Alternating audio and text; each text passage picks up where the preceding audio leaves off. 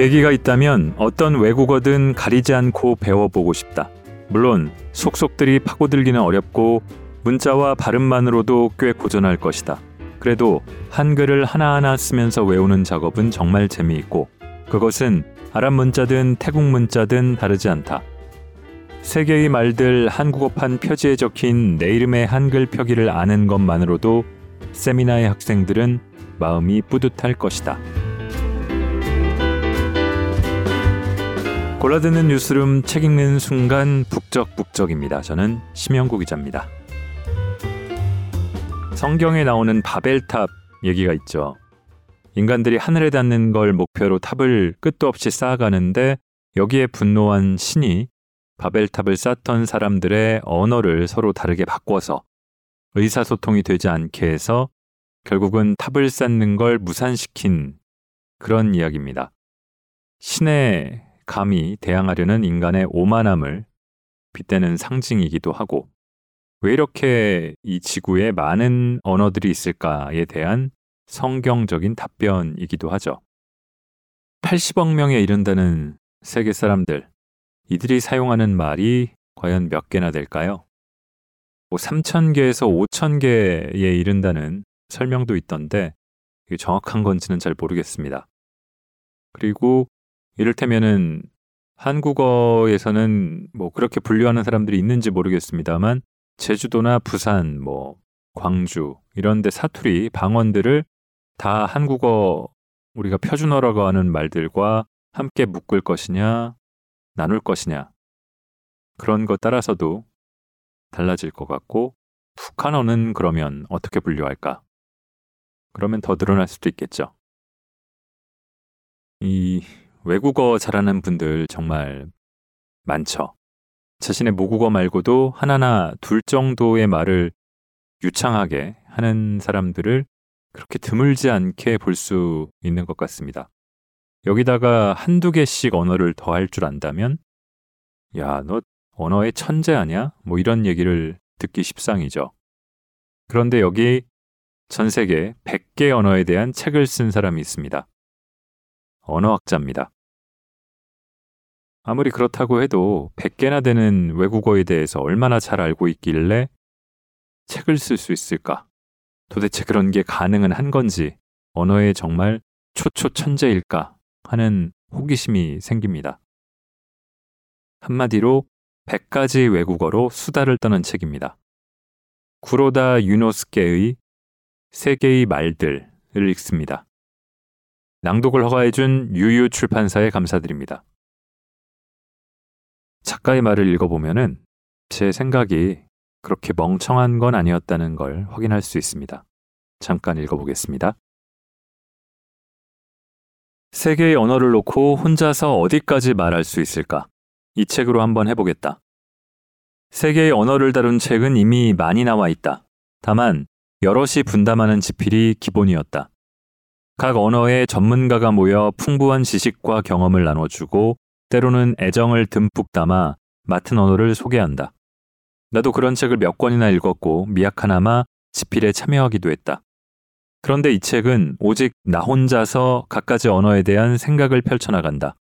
지식도 경험도 애정도 모자라는 변변찮은 자칭 언어학자가 전 세계 언어를 대상으로 어떤 문장을 짜내려는 것이다. 무모한 이야기가 아닌가. 그래서 각 언어에 대한 균형 잡힌 소개는 처음부터 포기했다. 필요하다면 여러 사람이 나누어서 정확히 설명한 저서를 읽기 바란다. 이 책은 언어 백과사전이 아니다. 이를 바탕으로 리포트 같은 걸 쓰면 반드시 실패하리라고 필자는 장담한다. 세계에는 언어가 과연 몇 개나 있을까?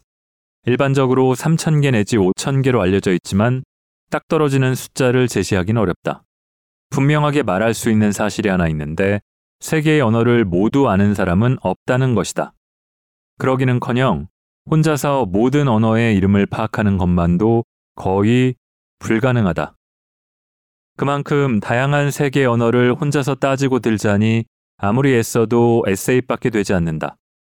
그렇다면 언어학적인 어려운 설명보다는 즐겁고 읽기 쉬운 이야기를 목표로 삼자. 일단 언어 이름을 던져놓고 그에 대해 아는 것부터 역사나 에피소드나 경우에 따라서는 이미지만이라도 좋으니 어쨌든 그 내용을 에세이로 엮는다. 아이슬란드어 하면 뭐가 떠오를까? 월로프어나 사미어는 어떨까? 모르는 언어를 만나면 언어학 사전 등으로 조사할 작정이다. 자, 한국어판이 나온 걸 기념한 서문이 또 있습니다. 이것도 조금 읽어보겠습니다. 지금까지 외국어에 관한 책을 이것저것 써왔지만 내 책이 외국어로 번역되기는 이번이 처음이다. 당연히 기쁘다. 어느 저자라도 기쁠 것이다. 너무 기뻐서 한국어판 서문을 자발적으로 쓰기로 했다. 원고료도 안 받고 말이다. 저자는 번역서의 독자에게 메시지를 보내기도 한다. 친구 여러분, 이번에 제 책이 여러분 나라의 언어로 번역되어 저자로서 기쁨을 금할 수 없습니다. 저는 10년 전에 여러분의 나라를 방문하여 아름다운 자연에 감동하고 뛰어난 기술력에 경탄하고 맛있는 음식에 절로 군침이 돌고 이런 바보 같은 서문은 쓰고 싶지 않다. 20여 년 전 서울을 방문했을 때 나는 코피로 착각하지 않고 커피를 주문하려고 긴장해서 도토루 커피숍에 들어갔다가 블렌드라고 하면 된다는 걸 깨달았다. 좀 싱거운 에피소드다. 게다가 이 서문은 2021년 초여름에 쓰고 있다. 현재 도쿄는 누구나 마스크를 쓰고 다녀야 하고 외식이 엄격히 제한되는데 그래도 올림픽을 억지로 개최하려 한다. 그런 상황에 심경을 담아봤자 미래의 독자에게는 썰렁한 얘기일 뿐이다. 러시아어 전공으로 대학원에서 공부했고 지금도 대학에서 가르치고 있다. 하지만 러시아어만 가르치면 모여드는 학생이 한정되어서 재미없다. 그래서 언어학을 담당했더니 다양한 학생들이 모여 더 즐겁긴 하지만 구체적인 외국어 이야기를 하기는 어렵다. 그런 시행착오를 겪다 보니 이 책처럼 혼자 세계 여러 언어에 대한 에세이를 쓰고 싶어졌다. 자, 작가는 어떤 사람일까요? 책에 적힌 작가 소개를 잠깐 읽어보겠습니다. 쿠로다 류노스케.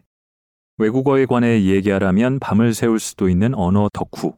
일본의 슬라브 어학자이자 언어학자로 러시아어, 우크라이나어, 벨라루스어 등의 슬라브어 외에도 영어에 능통하다.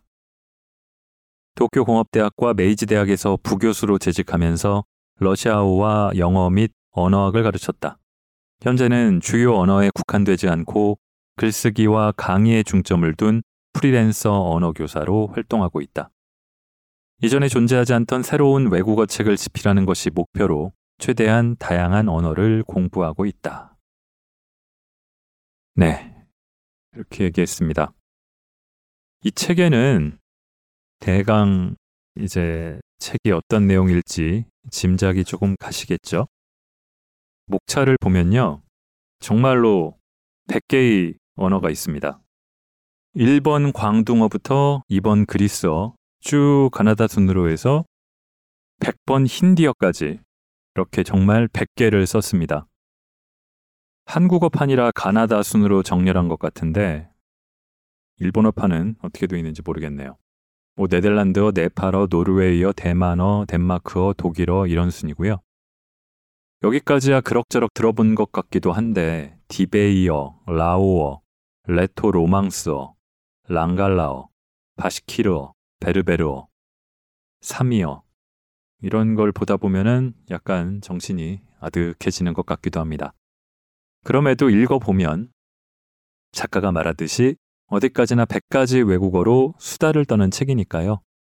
특별히 언어 사이에 차별도 없습니다. 이를테면은 이 작가의 모국어인 일본어, 전공인 뭐 슬라브어, 러시아어, 그리고 저를 비롯한 가깝고도 먼 나라, 우리의 모국어 한국어.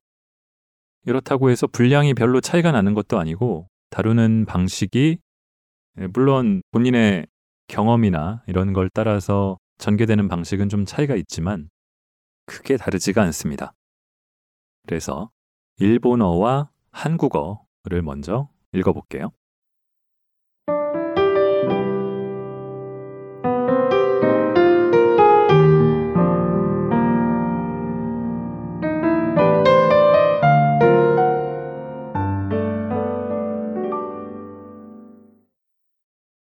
일본어 1980년대 말에 러시아어 통역사로 사할린 섬을 방문했다. 관광객을 데리고 시내를 걷다 보면 놀랍게도 현지인이 일본어로 종종 말을 건넨다. 그런데 러시아인이 아니다. 겉모습은 우리와 다를 바 없지만 일본인도 아니다. 이들은 사할린 거주 한인이었다. 제2차 세계대전이 끝나고 일본인이 철수한 뒤에 사할린에는 다수의 한인이 남았다. 전시에 일본어로 교육을 받은 세대다. 강요당한 셈이다. 일본과 일본어에 별로 안 좋은 인상을 갖고 있지 않을까? 나는 그런 식으로 상상했다. 그런데 적어도 내가 사할린에서 만난 사람들은 달랐다. 당시에는 아직 드물었던 일본인 관광객이 눈에 띄면 기뻐서 일본어로 말을 붙였다. 아니, 일본 분이시군요. 반가워요. 라디오에서 들었는데 미소라 히바리 씨가 돌아가셨다니 정말 안타깝습니다. 일본의 가수이자 배우입니다. 우리 부모 세대와 이야기하는 것과 다르지 않다. 시장에 나가도 한인이 많다. 이들은 채소나 과일 외에 손수 만든 김치도 비닐봉지에 담아 판다. 이것을 사서 집으로 돌아가 밤에 맥주 안주로 먹으면 분명 맛있을 거다. 나는 러시아어로 말을 건다. 아저씨, 이 김치 한 봉지에 얼마예요? 그러자 그쪽에서 휙 일본어로 바꾼다. 어라, 일본인입니까? 신기하네요. 나도 일본어로 말한다. 음, 아저씨, 김치는 얼마예요? 아, 그냥 가져가세요. 그럴 순 없죠. 얼마예요? 아, 그렇습니까? 그럼 2엔 80 센만 주세요. 순간 무슨 말인지 못 알아들었다. 차분히 생각하고 다시 러시아어로 묻는다. 그러니까 2루블 80 코페이카라는 말씀이죠? 그러자 아저씨는 역시 일본어로 그렇습니다. 2엔 80센 이라고 대답한다. 아무래도 사할린의 일본어로 루블을 엔, 코페이카를 센이라 부르는 모양이다. 외국에서 미지의 일본어를 만나는 실로 진기한 경험을 했다.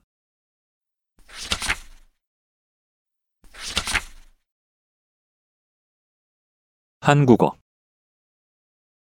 21세기 일본의 한류 열풍이 불어 한국어가 메이저 언어가 되리라고는 꿈에도 생각하지 못했던 1990년대에 나는 모 외국어계 대학에서 시간 강사로 근무하다 우연히 알게 된 한국어학과 학생들과 친해져 그 영향으로 한국어 개인 교습까지 받으며 열중한 적이 있다. 현재에도 지금까지 세 차례 나갔다. 갈 때는 언제든지 한국어학과 학생들과 함께였다. 매번 모두가 도와주었기 때문에 한국어를 말할 기회는 거의 없었다. 그래도 때로는 직접 사용해보고 싶다. 처음으로 한국어를 말해본 곳은 서울의 저렴한 숙소였다. 함께 여행하던 Y군은 지인을 만나려고 아침 일찍부터 나갔다. 나는 한 시간쯤 후에 혼자 거리로 나가기로 했다. 방문을 잠그고 외출하려는데 청소하는 아주머니가 무슨 말을 건넸다. 안타깝게도 전혀 알아듣지 못했다. 그러나 나는 당황하지 않고 이렇게 말했다. 모르겠으문이다. 조는 이루 본 사람이에요. 아주머니는 어쩔 수 없다는 듯 자리를 떴다. 한국어 첫 체험, 아무튼 성공이었다. 회화는 어학 실력이 아니라 경험과 배짱으로 진가가 드러난다. 교재에서 배운 단순한 표현도 실제로 사용하면 뜻밖의 위력을 발휘한다. 하지만 항상 뜻대로 되지는 않는다. 언젠가 아내와 함께 서울에 갔다. 대형 서점에서 아내가 화장실에 가고 싶다고 말을 꺼냈다. 아내는 한국어를 못한다. 여기서 좋은 모습을 보여줘야 마땅했다. 나는 점원에게 침착하게 물었다. 화장실우 어디에요? 화장실 물어보기는 회화집의 기본 메뉴다. 점원이 장소를 가리켰으니 틀림없다. 감사를 표하고 방향을 확인하고 아내를 데리고 의기양양하게 가보니 남자 화장실이었다.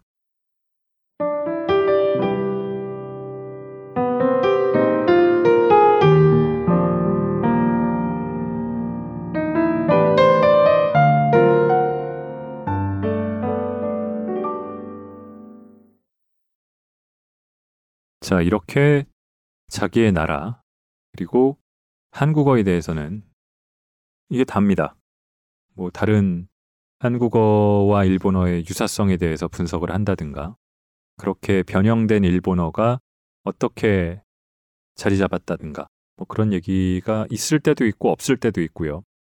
근데 슬라브어 학자라서 그럴까 이 러시아, 뭐 세르비아, 크로아티아, 우크라이나 뭐 이쪽 슬라브 지역 쪽을 많이 여행도 했고 뭐 통역도 하셨고 경험한 일들이 많다 보니까 각 언어마다 잠깐씩 공부해 봤거나 관련된 책을 봤거나 가봤거나 그런 현지에서 겪었던 에피소드들도 많아가지고 읽으면 짤박짤박하지만 마치 제가 이 100개까지는 아니어도 이 관련 나라에 잠깐씩 다녀봤던 느낌을 일종의 여행기 같은 느낌도 줍니다.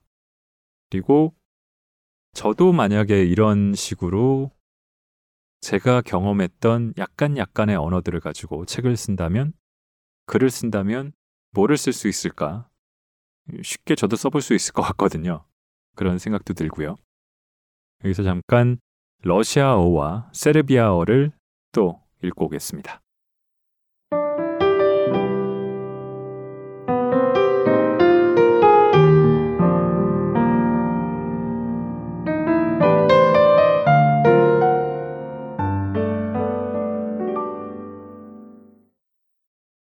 러시아어 대학 4학년 여름에 극동 나호카 피오네르 캠프에서 러시아어 통역을 했다. 피오네르는 구소련 소년단으로 아이들은 자신이 속한 피오네르 캠프장에서 여름방학을 보낸다. 그 캠프에 일본 아이들을 참가시키는 프로그램이 있었는데 거기에서 통역 아르바이트를 했던 것이다. 낮에는 아이들과 놀기도 했지만 밤은 물론 어른의 시간이다. 일본과 소련 지도원에 더해 블라디보스토크 극동대학 일본어학과 학생으로 통역 알바를 하던 러시아인 사샤도 함께 밤마다 술을 마셨다. 당시 나는 젊고 술도 지금보다 많이 마셨다. 옛날부터 맥주를 좋아했지만 기본적으로는 뭐든지 마셨다. 그래서 사샤가 지금 블라디보스토크에서 제일 유행하는 방식이야. 라며 보드카와 맥주를 섞어 권하면 그 도전을 당연하게 받아들였다. 대여섯 잔 정도 마신 것까지는 기억하지만 그 후 생전 처음으로 필름이 끊겼다. 이튿날은 그때까지 경험한 적 없는 두통에 휩싸였다. 옆 침대에 있는 사샤도 마찬가지로 괴로워했다. 오전에는 통역은커녕 둘이서 끙끙 신음소리만 냈다. 해가 중천을 넘어선 다음에야 회복이 되어 지도원 활동에 어슬렁어슬렁 동참했다. 지난밤 함께 마신 친구들이 싱글벙글하면서 말했다. 야, 구로다, 너 말이야. 취하니까 러시아어밖에 할 줄 모르더라. 그 말에 놀랐다. 물론 전혀 기억나지 않았다. 더 물어보니 일본인 지도원한테까지 러시아어로 말을 거는 지경이었고, 마찬가지로 술에 취한 사샤가 통역을 했다는 것이다. 필름이 끊겨도 할 수 있는 외국어는 내 평생 러시아어밖에 없을 것이다. 아직 살짝 지끈거리는 느낌이 남은 머리를 감싸주면서 나는 이상한 성취감이 차오르는 걸 느꼈다. 그러나 이내 불안해져서 물었다. 격 변화랑 동사 변화는 잘 맞았어?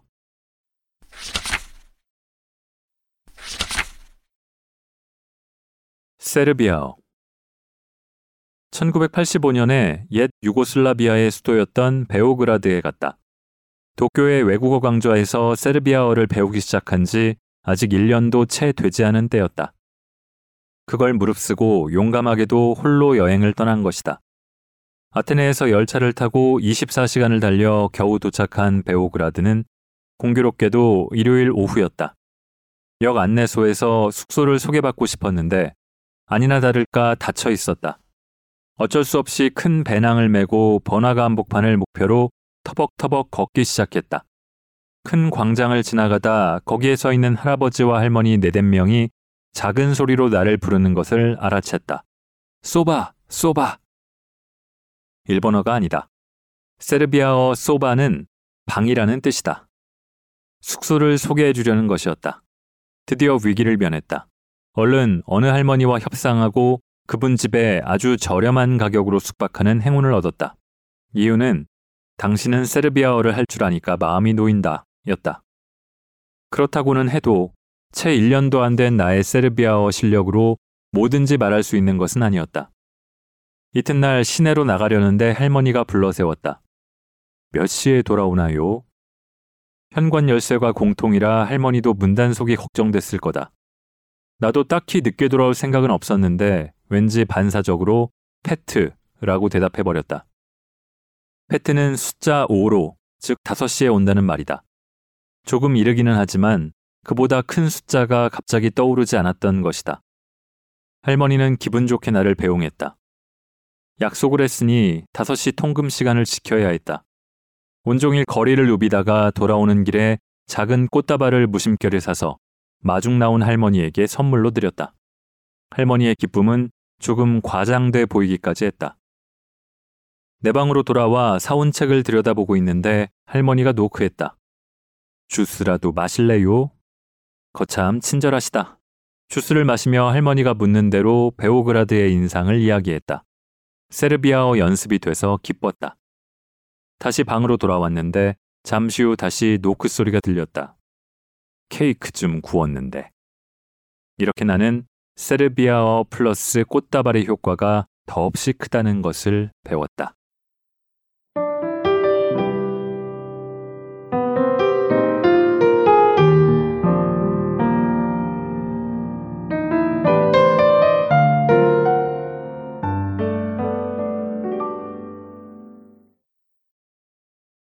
저는 한국어도 가끔 자신 없을 때가 있고 다른 외국어는 더더욱 그런데요. 그래도 더듬거리면서 말을 하더라도 그래도 좀 듣고 어느 정도 의사소통이 가능한 거는 영어뿐이죠. 다른 거는 너무나 자신이 없고요. 그런데 이제 여행을 다닐 때는 뭐 가끔 놀러 가는 거니까 괜찮다고 느꼈는데 출장을 갔을 때 그리고 막상 1년을 살러 갔을 때는 아득한 순간들이 가끔 펼쳐졌습니다. 그래도 다급하면은 이 저의 나름의 노하우와 경험과 임기응변으로 처리는 됐는데 스트레스를 많이 받았고요. 영어가 공용어가 아닌 나라는 어차피 너도 나도 영어 못하고 너는 한국어 못하고 나는 그 나라 말 못하고 그래서 편할 때도 많았는데 돌이켜보면은 좀 더 여유를 갖고 뭐 영어를 좀 못하고 못 알아들으면 어떤가요? 제가 못하는 건데 그 사람도 마찬가지고 그러면 어땠을까 싶습니다. 그리고 한때 저의 습관, 이 책을 읽으면서 약간 반가웠던 부분이 외국 여행을 가면은 그 나라 서점에 꼭 들러가지고 제가 도저히 읽을 수는 없지만 그래도 뭔지는 알 수 있을 법한 책을 기념으로 사와오곤 했었어요.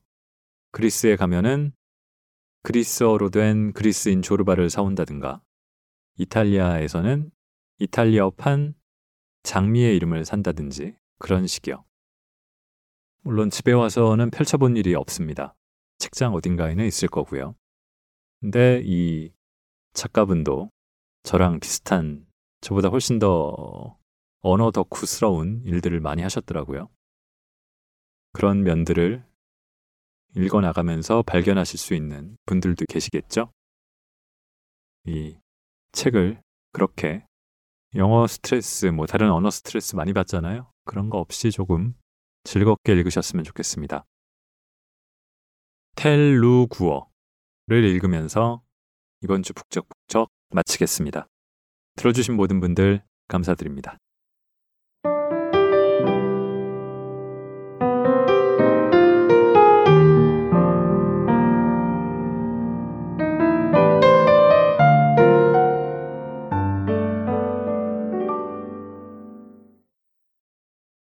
텔루구어.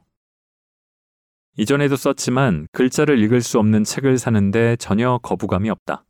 초등학교 때부터 세뱃돈을 모아 도쿄 니온바시의 마루젠 서점에 가서 수입 그림책을 사들였다. 페이지를 펼쳐봤자 당연히 읽을 수 없다. 그래도 그림이 마음에 들면 됐다. 대체로 외국어란 평생 걸려도 읽을 수 없는 것이라고 믿었다. 지금도 장서에는 그림책이 많다. 그 중에 텔루구어 그림책이 있다. 마루젠이 아니라 진보초의 구소련 전문 서점에서 산 것이다. 분명 대학생 때였다. 영어와 러시아어를 조금 읽을 수 있게 됐어도 문자를 읽을 수 없는 그림책을 사는 습관은 계속되었다. 그래, 텔루구어는 독자적인 문자를 사용한다. 텔루구어 그림책이긴 해도 그 서점이 인도책을 팔았던 건 아니다. 구소련은 자국 그림책을 번역해 수출하는 데 열심이었다. 주로 제3세계 용이었지만 그러한 것이 이상하게도 가끔 일본에 들어와 러시아어 그림책과 나란히 꽂히기도 했다. 이런 기묘한 만남은 즐겁다. 둥글고 재미있는 모양의 텔루구어 문자는 아직도 읽을 수 없다. 라틴 문자인 에스토니아어나 키릴 문자인 우즈베크어를 볼 때와 또 사정이 다르다. 어쨌든 도무지 알 수 없다. 애초에 어떻게 텔루구어라는 것을 알았는가 하면 안쪽에 작게 러시아어로 텔루구어판이라고 써 있었기 때문이다. 텔루구어는 인도에서 힌디어 다음으로 언어 인구가 많으며 6천만 명 이상이 사용한다. 결코 마이너 언어가 아니다. 그런데 인도의 도시 지역에서는 영어를 널리 사용하기 때문에 결과적으로 인도계 언어의 대부분이 화자 인구에 관계없이 마이너가 될 가능성이 있다. 다양성을 좋아하는 나로서는 좀 아쉬운 생각이 든다. 이상하게 여길지 모르지만 이 텔루구어 그림책을 구입했던 대학 시절에 이 책을 가끔 꺼내서 읽었다. 그 독특한 글씨를 열심히 살펴보던 기억이 난다. 아무래도 시 같은 느낌이었는데 같은 모양의 글씨가 행말에 나열되어 있어 분명 운을 맞춘 것이리라 상상하며 즐겼다. 읽을 수 없는 글자를 바라보는 것만으로도 뭔가를 파악할 수 있다고 생각했는지도 모른다.